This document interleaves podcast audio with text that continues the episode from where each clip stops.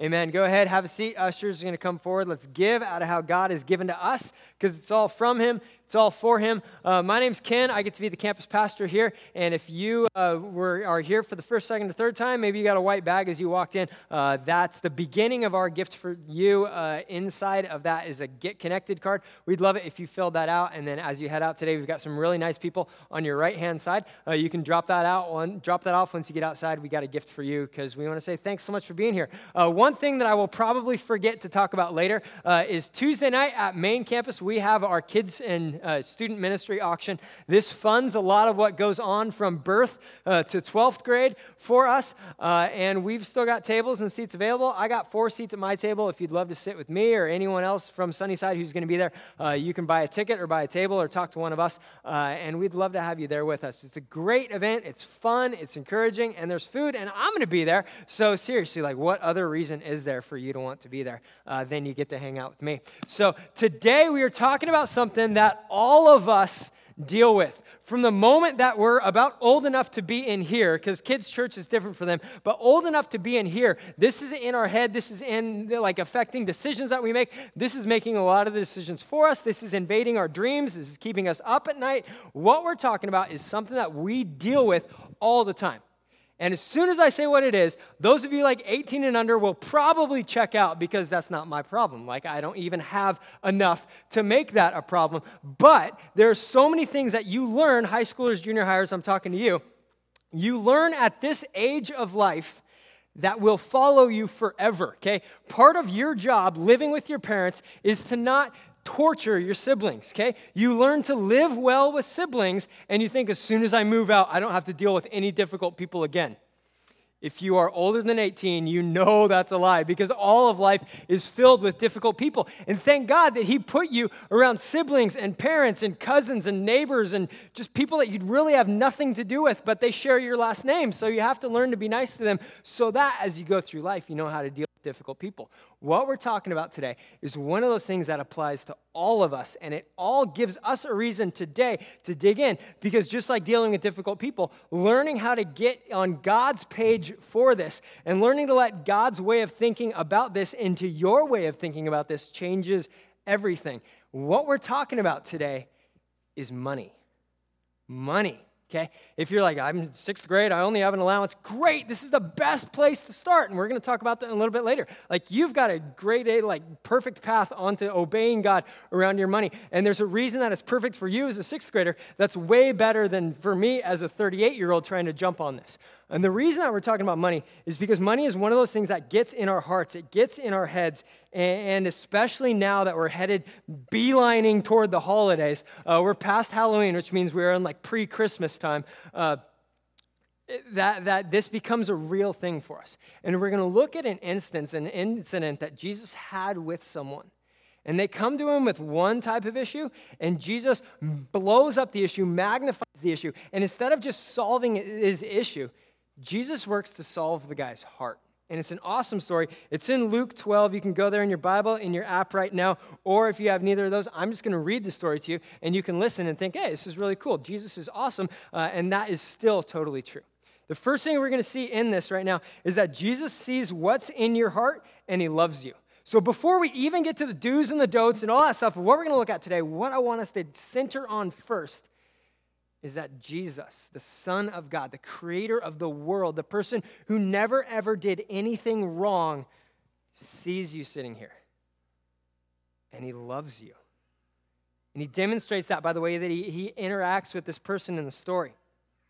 Verse 13 there's a big crowd, and someone calls out to Jesus from the crowd Teacher, please tell my brother to divide our father's estate with me.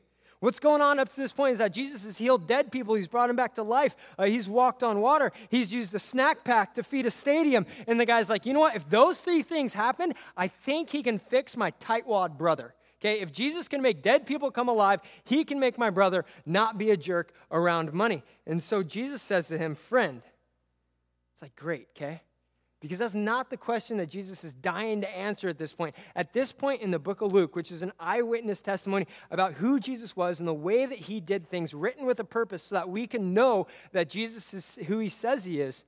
At this point in the book, Jesus is on a beeline to the cross. What that means for us is Jesus is focused on, he's headed toward giving his perfect life to pay for our sin and pay for our imperfection. Jesus is going there. That's everything is devoted to that. And somebody says, Hey, Jesus, can you help me get some more money? And Jesus responds to him. The first word he says to him is, Friend. Friend, why? Because Jesus sees what's in your heart and what's in my heart, and he loves him. This is not the time to ask Jesus the question. Like, I think of this question, and I think of Bill Belichick, the coach of the Patriots, that everybody thinks is just an absolute jerk. If he's in a press conference and somebody asks him a question that he doesn't like, he just says, We're here to talk about football. We're here to talk about next week. We're not here to talk about this. And so, Jesus in this moment has the opportunity to say, We're here to talk about the cross, not about you and your family dynamics. But instead, he loves the guy. He says, Friend, Friend, who made me a judge over you to decide such things as that? He said, like, this is not what we're talking about. But instead of just talking about it, he moves into an opportunity to teach. And then he said, Beware, guard against every type of greed, because life is not measured by how much you own. Like he looks at the deeper issue of, hey, loosen up my tightwad brother, fix my tightwad brother so that my life will be good again. And Jesus says, no, no, no, it's so much bigger than that. Because I know right now you're thinking about provision. You're thinking about where am I going to eat? I would love to live indoors and have a meal tomorrow. But right now, like, God, I need you to work on my situation. I need you to work on my food now. And Jesus blows it up and looks at the bigger picture. Guard against every type of greed because life is not measured by how much you own. Jesus knows, just like we eventually will come to know in every situation, that our problems are going to stay problems as long as our heart is one of those problems. Nothing's ever going to get fixed if our heart never gets fixed. Stuff will look good on the outside, but if your heart and my heart are toxic, everything that flows out of us is going to be toxic. And so, what Jesus is doing here and blowing up the situation, moving from God help my tightwad brother to, okay, you need to look at, look at greed because your life is not measured by how much you own. Jesus is saying we're going after the heart. And Jesus knows that our hearts are going to be messed up around money. And so, what he's doing is he's pushing the guy to something that we would love to experience at some point. But he's like, man, your life isn't going to be solved by just being rich. Like, it's more than that. It's deeper than that. It's not a matter of how much money you have in your bank account or what your credit limit is or, or where you're vacationing or whatever. It's about what goes on in our heart. And what he begins to show the guy is that God is our loving provider, and everything we have is a gift from him. And he wants to communicate his story in a way that's going to make sense. He wants to communicate his story in a way that the guy can grab onto and hold onto and take home with him. And so Jesus does what he does so often, and that's he tells a story. He's like, I've got something that's so important, so I want to tack a, I want to tack a meaning onto it. I want to tack emotion onto it. So I'm going to give you a story to prove that Jesus is the representation of God, our loving provider, and everything we have is a gift from him. So he tells him a story. Verse 16 A rich man had a fertile farm that produced fine crops, and he said to himself, What should I do? I don't have room for all my crops. And then he said, I know. I'll tear down my barns and build bigger ones, and then I'll have enough room to store all my wheat and other goods. And I'll sit back and I'll say to myself, My friend, I just read that and think he must have no other friends, okay? Because like that, he's calling himself his friend and he has no other friends. His life's pathetic. My friend, you have enough stored away for years to come. Now take it easy. Eat, drink, and be merry. But God said to him, You fool, you will die this very night. Then who will get everything that you have worked for? I think the guy's problem in this is, is, is, threefold. And Thursday night, we celebrated Halloween. And if your kids are like mine, where Halloween is like a, a scavenger hunt of what can we get dad to make for us to wear for about 45 minutes that makes his head explode because we come to him with this idea of what we want. And then he has to spend, right now we have 363 days until next year, trying to figure out how to make a trash can costume that will work for an 11 year old. That's my life right now. Can I get an amen for anybody else who had to create their kid's Halloween costume. okay, 363 days. It'll be okay by next year. It'll be good. The guy puts on a series of costumes. And these costumes are things that we can identify with, things that we can look at in our own life and say, yeah, that's kind of me. The first costume that the guy puts on, and we've got awkward pictures for all of them. If nothing else entertains you today, be glad you're not that girl or whatever is behind her. The first costume is the costume of, I did it. Like, I made this. I love it in the story that they're talking about a farm that grows crops. Seriously, what the guy does is he puts seed in the ground and then waits.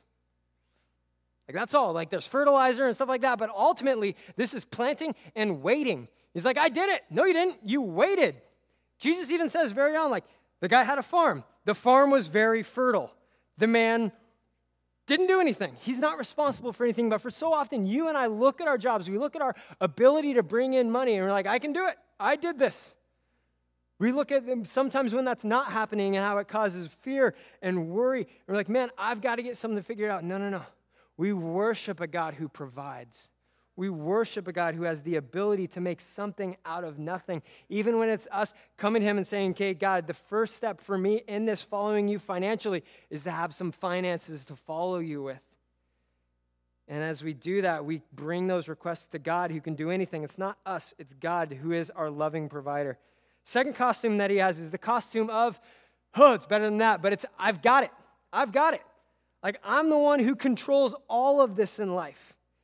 And what he finds out very soon in the story is the guy dies, and every ounce of control that he has falls through his hands. Like, yeah, he's got no control over this. He's got the plan to build the barns, plan to tear them down, all this stuff, and Jesus is like, nope, he actually doesn't have anything. We're not our own provider. God is our provider in everything. The third costume that the guy puts on and sees if it works for him why is that a kid in a diaper box? Like, I don't get that. That's, a, that's just weird. If that is you, uh, sorry, we can have people pray for you afterwards, and that'll fix that'll fix all of it because Jesus is in charge. But if it's me, it's just like, uh, yeah, yeah. Third costume is the costume of I own it. You know, these are my barns, this is my grain, this is my wheat, this is all my stuff. I own it. And for all of us, when we're trying to hold on to something, we put it in our hands and we clench our hands around that. And what that means is at that point, nothing else can get in. If you want to receive something from me, if I've never met you afterwards, I'll give you my business card after service. It's got my number. You need you got questions about the church and you have to pray for something. I'm going to give you a business card and you're going to have your hand open to get it. If you're here for the first, time or third time, you can stop by the visitors table and you'll get stuff with your hands open. That's how we receive. But when you're like, this is mine, I've got this, we close our hands and we're saying nothing else can get in here because this is ours. And for all of us, when we follow Jesus, we have, we've got an opportunity to stay away from autonomy, but to say, okay, God is my provider. Everything I have is from Him. I'm stepping out of the costume. I'm taking off my weird diaper box costume of this is mine. And I'm stepping into, okay, it's, it's God's. God's my provider. Whether I'm standing here with little or with much, like it's God who's my provider, who gives that to me freely. So as greed destroys, as greed puts on this costume of saying, I did it, I got it, I own it, greed destroys, God rebuilds. In that statement, greed destroys and God rebuilds. Like you can take greed out of there and replace it with so many other things, and the second half won't change the same. We're talking about finance today because greed destroys and God rebuilds. Next week, we're talking about healing. So, again, if you're like under 18, you're like, I don't have any physical problems because my body's awesome and I'm young and stuff.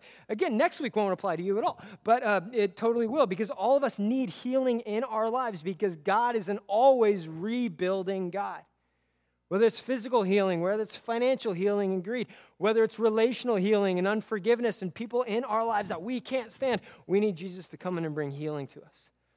If it's around our sexuality and we need healing in that, we bring that to God and we experience the fact that God rebuilds us. And that's all foundational to God's relationship with us. Is because before any of us ever did anything good, bad, neutral, indifferent, whatever, we were loved by God. God saw you, saw your life, knew you'd be sitting here today, and none of that made that love go up or down. It flat out is. It's just constant in your life. As long as you have a pulse, God loves you.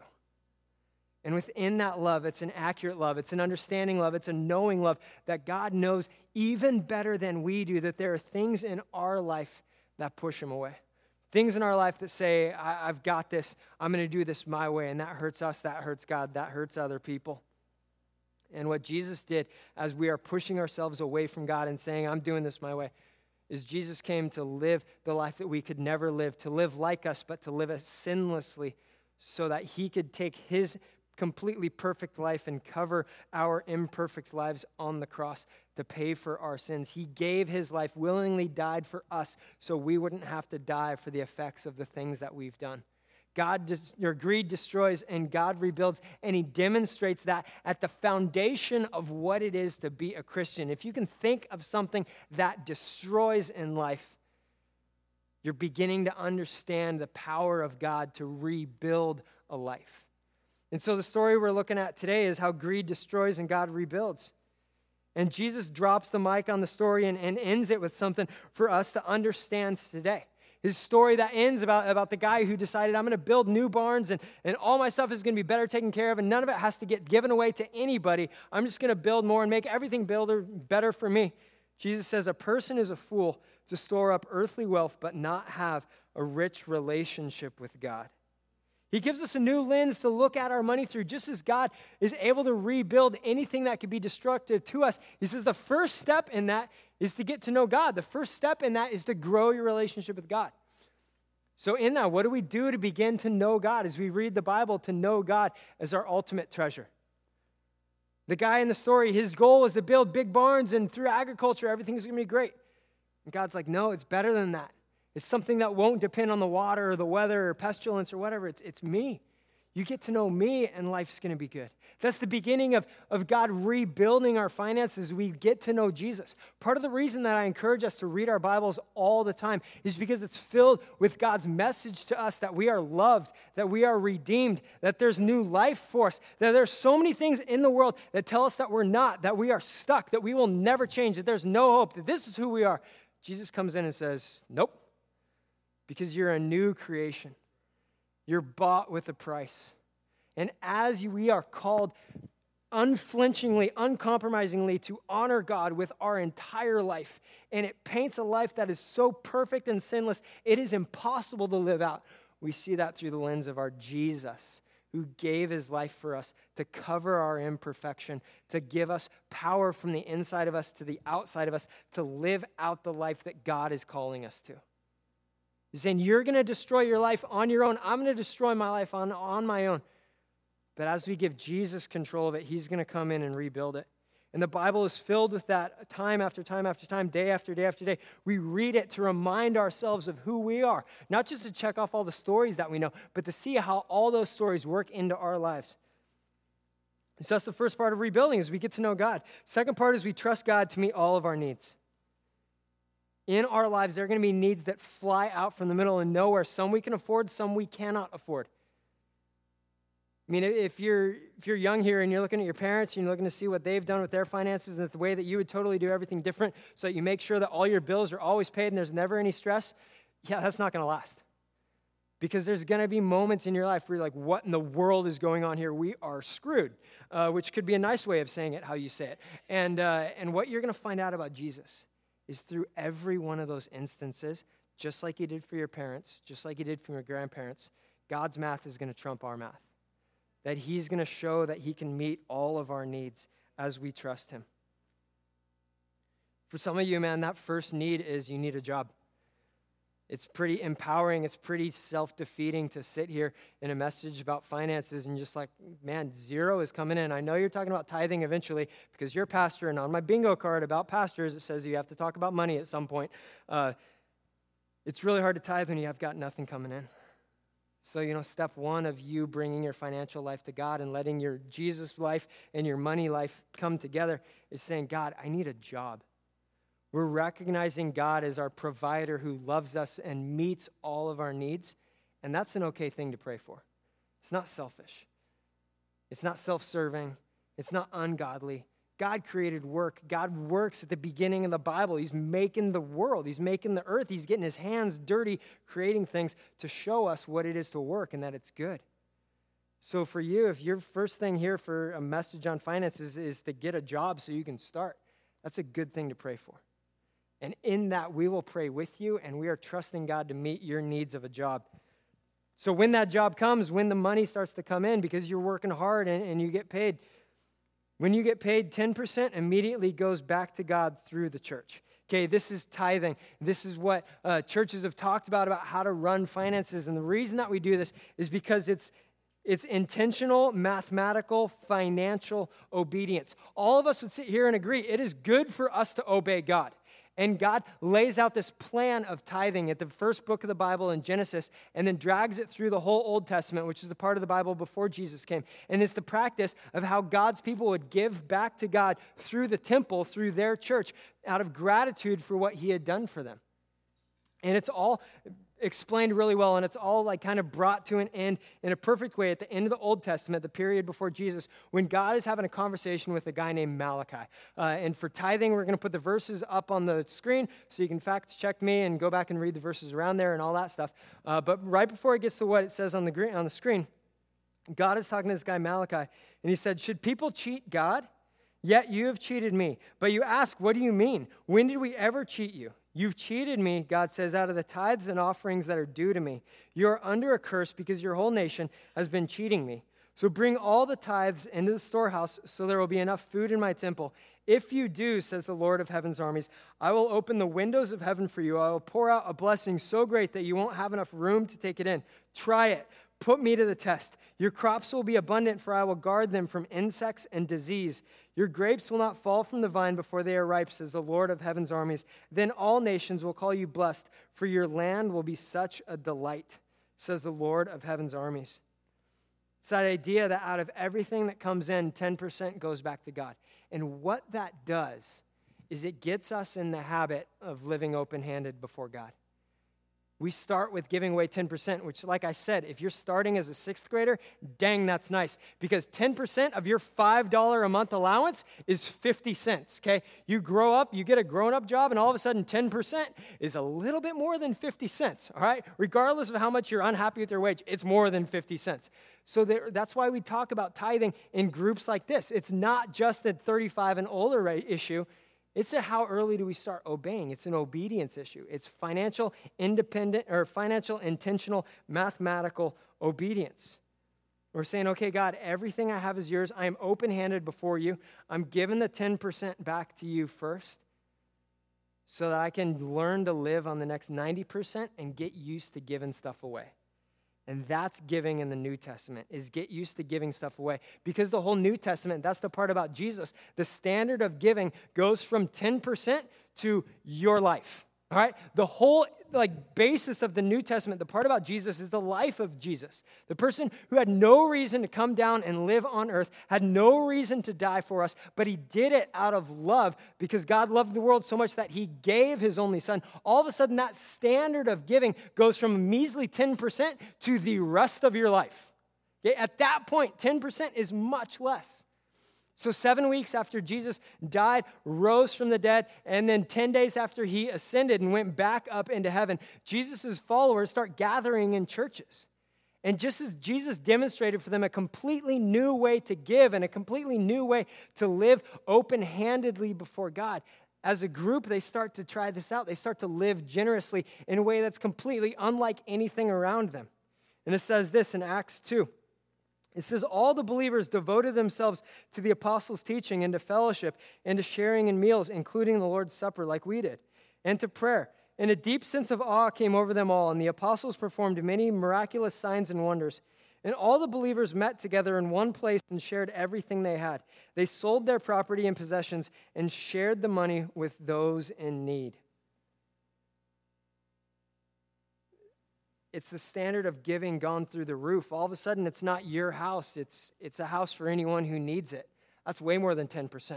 It's not your car, it's a car for you and you know anyone else who needs it. So my car is not just mine. I mean, like, I'll drive it home today, and if anybody else needs a ride, like we'd stop by. And then if somebody else needs it next week, I mean, you can take it, and I'll just hoof it from my house all the way down here and all that stuff. And that'll be fun carrying the kids' lessons. My workout clothes and that sweaty stuff, like that's still mine. Uh, but everything else, it gets shared among the group, and, and we do this together, and we let what we have become together. And you're like, well, that's not tithing. It never says tithing, it just says you should be nice and stuff. Matthew 23 23, great verse that solves everything. Jesus says you should tithe. There we go, there's the answer. But what it does is it gets us in the habit of giving stuff away. It gets us in the habit of giving our lives, living our lives open handed before God to say, okay, the first 10% is going to you. right after I get paid, it's going to you. And what we do financially, because it's great to live in 2019, uh, what Anna and I do is we put our tithe on on our bank cards. Uh, and on the 1st and on the 15th, automatically I wake up to these emails uh, from the company that runs our app saying thank you for your gift to Mountain View Church. Uh, because from the app, we're able to designate where our tithe is going and when it's going. Tithe, that's 10%. So take the paycheck, 10%, uh, this is where it's going. And it happens automatically. If you're thinking, I can't tithe because I'm never going to remember to write a check, and honestly, I'm a dude, so I don't write checks period. Uh, we do it through the app and it happens automatically. It's automated, intentional mathematical obedience, which I'm really, really excited about. Uh, but this is how we do it it's breaking greed in our lives and it's giving us the practice of giving stuff away. And the reason we give through the church is because of people like us. The reason we give through the church is because there are people like us who didn't used to know Jesus. And when we met Jesus, everything for us changed. Everything became new. Our old life became our old life. Greg was talking to me this morning, Pastor Greg, about uh, some stuff that happened in Myanmar this weekend. Uh, and a bunch more people became Christians, and a lot more people got baptized. Uh, and he's reading all this off of his phone. And it all happened because people at Mountain View Sunnyside gave to missions. Some of that went overseas to Myanmar, and they're doing outreach in Myanmar. So as we give, we're transforming lives here, locally, nationally, globally, in places that we may never go. Like, I didn't plan to go to Myanmar this weekend, but I can give to see people meet Jesus there.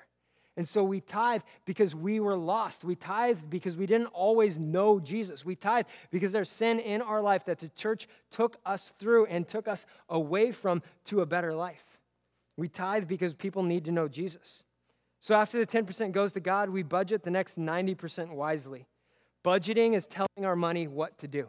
It's saying this much is going to be spent on housing. This much is going to spend, be spent on eating. This much is going to be spent on buying awesome clothes. This much is going to be set aside each month. And after six months, we can take all that money. We can go on a cool vacation that we would never be able to afford if we were just paying for stuff all the time. But we're going to tell our money what to do around budgeting. And if you're checked out and you're like, okay, that sounds really boring, but that sounds really impossibly difficult, it's okay. Uh, we run Financial Peace here as a church. It's awesome because it helps you get on your feet financially and tell your money what to do. Uh, Nina is going to put my phone number up on the screen. It'll stay there for a little while. If you're like, I'd love to run a budget, but I have no clue of where to start, send, uh, text me anything, and I will send you uh, the spreadsheet that somebody else created and we modified to, to work for us here uh, at Mountain View Sunnyside. This isn't like the absolute perfect 12 week financial course uh, from Dave Ramsey and stuff like that.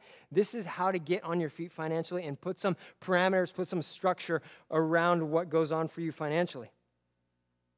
Another thing that's going to help big uh, in budgeting is guarding your heart around social media, okay? Everybody puts their best on social media. Uh, everybody puts the best picture of their car where the transmission might have just blown up and fallen out as they were driving down the highway. They don't put the bad pictures, they put the absolute best.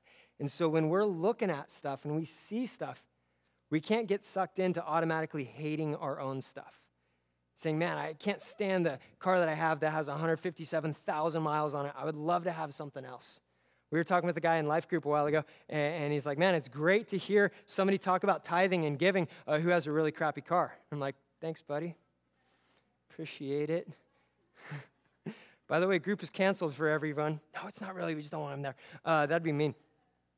But uh, we can't just use that to, to suck in and hate everything about what we have because everybody only posts the best. We also can't do the opposite and judge everybody else's posts and say, man, of course they're in Hawaii. They, again, they're spending all their money recklessly. We don't know that they were given a trip course he has a new car. We don't know how long they saved up for that car. We don't know if somebody just kind of plopped it on their lap and said, hey, here you go. Like, we don't know. So we guard defensively to keep from us hating our own stuff. And we also guard offensively to judge everybody else by their stuff that they so recklessly spend money on. Like, we don't know. With budgeting, what we do is we use it to tell our money what to do. And some of that is we shut up around other people's stuff. Third thing is joy comes from learning when to spend, when to save, when to be generous, and when to find new friends. Okay, I was talking with another one of you, uh, and she's talking about these friends that are coming to her, and they've got these money issues because they see all the vacations everybody's going on, and they see all the plastic surgery everybody's getting, and they're like, I, I don't know how I can keep up. I don't know how uh, I can afford the vacations and the plastic surgery and everything that my friends get. And one of you looked at them and said, You know what? You just need new friends. All right, just ditch those and find some new friends to help you feel better about yourself and all that stuff. Joy comes from learning when to spend, when to save, when to be generous. Like part of telling our money what to do is part of discipline, saying, okay, right away, 10% goes to God. We're going to manage the rest in a way that's going to honor Jesus, in a way that's going to provide for us, for our kids, for people around us who need some help. We're going to manage that the best way we can. And when there's money left over, we're going to spend it and we're going to have fun. All right, Jesus wore sandals. That means that if you want to, if like the end of the month is there and you got money, money to buy some new sandals, you're being like Jesus if you're responsibly buying new sandals, right? There you go. It's November. It's about to get cold. You can buy a pair that is going to be great in like April when it's way too stupid hot again. But there's joy for us. Part of us telling our money what to do at the beginning of the month is so that we hit the end of the month and we can go out and we can have fun with it. And joy comes from learning when to spend, when to save, and when to be generous. And so for us, our step in here, our, our lean in moment is to look for where's the next step of obedience for us around finances. If your next step is to get a job, that's something to pray about. That's something to invite Jesus in and saying, Jesus, I need a job. I need you to provide this for me. If you've got no history of faith, no history of experiencing God coming in and doing a miracle in your life, this is a great one. Because every day when you go to work, you're going to know this is a job from Jesus. And that's a good thing. If you've got a job and tithing is something that's absolutely not happening in your life, my challenge to you today is to no longer live in fear, no longer live in doubt, no longer live in selective obedience to Jesus, but instead to say, okay, God, I'm going to start this. It goes back to what God said in Malachi try this, let me prove it to you. You can put me to the test. That's pretty powerful language. Like we can take Jesus up on that. He understands money worry, and he also understands his ability to provide for us. So if you don't tithe, today is your day to start. If you're already tithing, you're like, cool, I'm done. Nope. Because the standard of giving in the, in the New Testament, the Jesus part, is saying, okay, everything that I have, God, is yours. My whole life, everything is yours. What do you want to use? And if you've already got a job, you're already tithing, you're already uh, doing that part, then you know it's just to continue to stay open handed, continue to stay open hearted, and say, oh, God, God, where do you want to use me? What do you want to do in me? What do you want to create through me? Because the last point, everyone is generous eventually. There will come a day in your life where you leave everything you have ever owned, ever earned, ever invested. You leave that because you die. And our prayer is that you're going to heaven with, to be with Jesus. At that point, everything you own will be left behind. It's not fitting in the casket with you. The point is, is for us to press into generosity before it's too late, to press into generosity while it's still our decision. Jesus says you're foolish to, to store up earthly wealth, but not have a rich relationship with God. And our goal, our prayer, our mission is that we grow in that rich relationship with God, and that works its way into every, every, every other area of our life, finances included. So let's stand, let's worship, and we're going to end today.